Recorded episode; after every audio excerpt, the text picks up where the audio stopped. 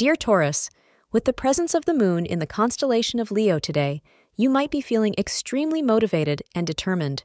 Hence, today presents the perfect day to take care of issues or work you have been putting off for a long time now. With this favorable transit, you will be not be short of energy and will have the determination to accomplish whatever you may choose to do today, say astrologers. Your lucky hours for the day are between 3 p.m. to 5 p.m. Red is your lucky color for the day. Today, you are easily convinced by your partner to get out of town and take a romantic trip.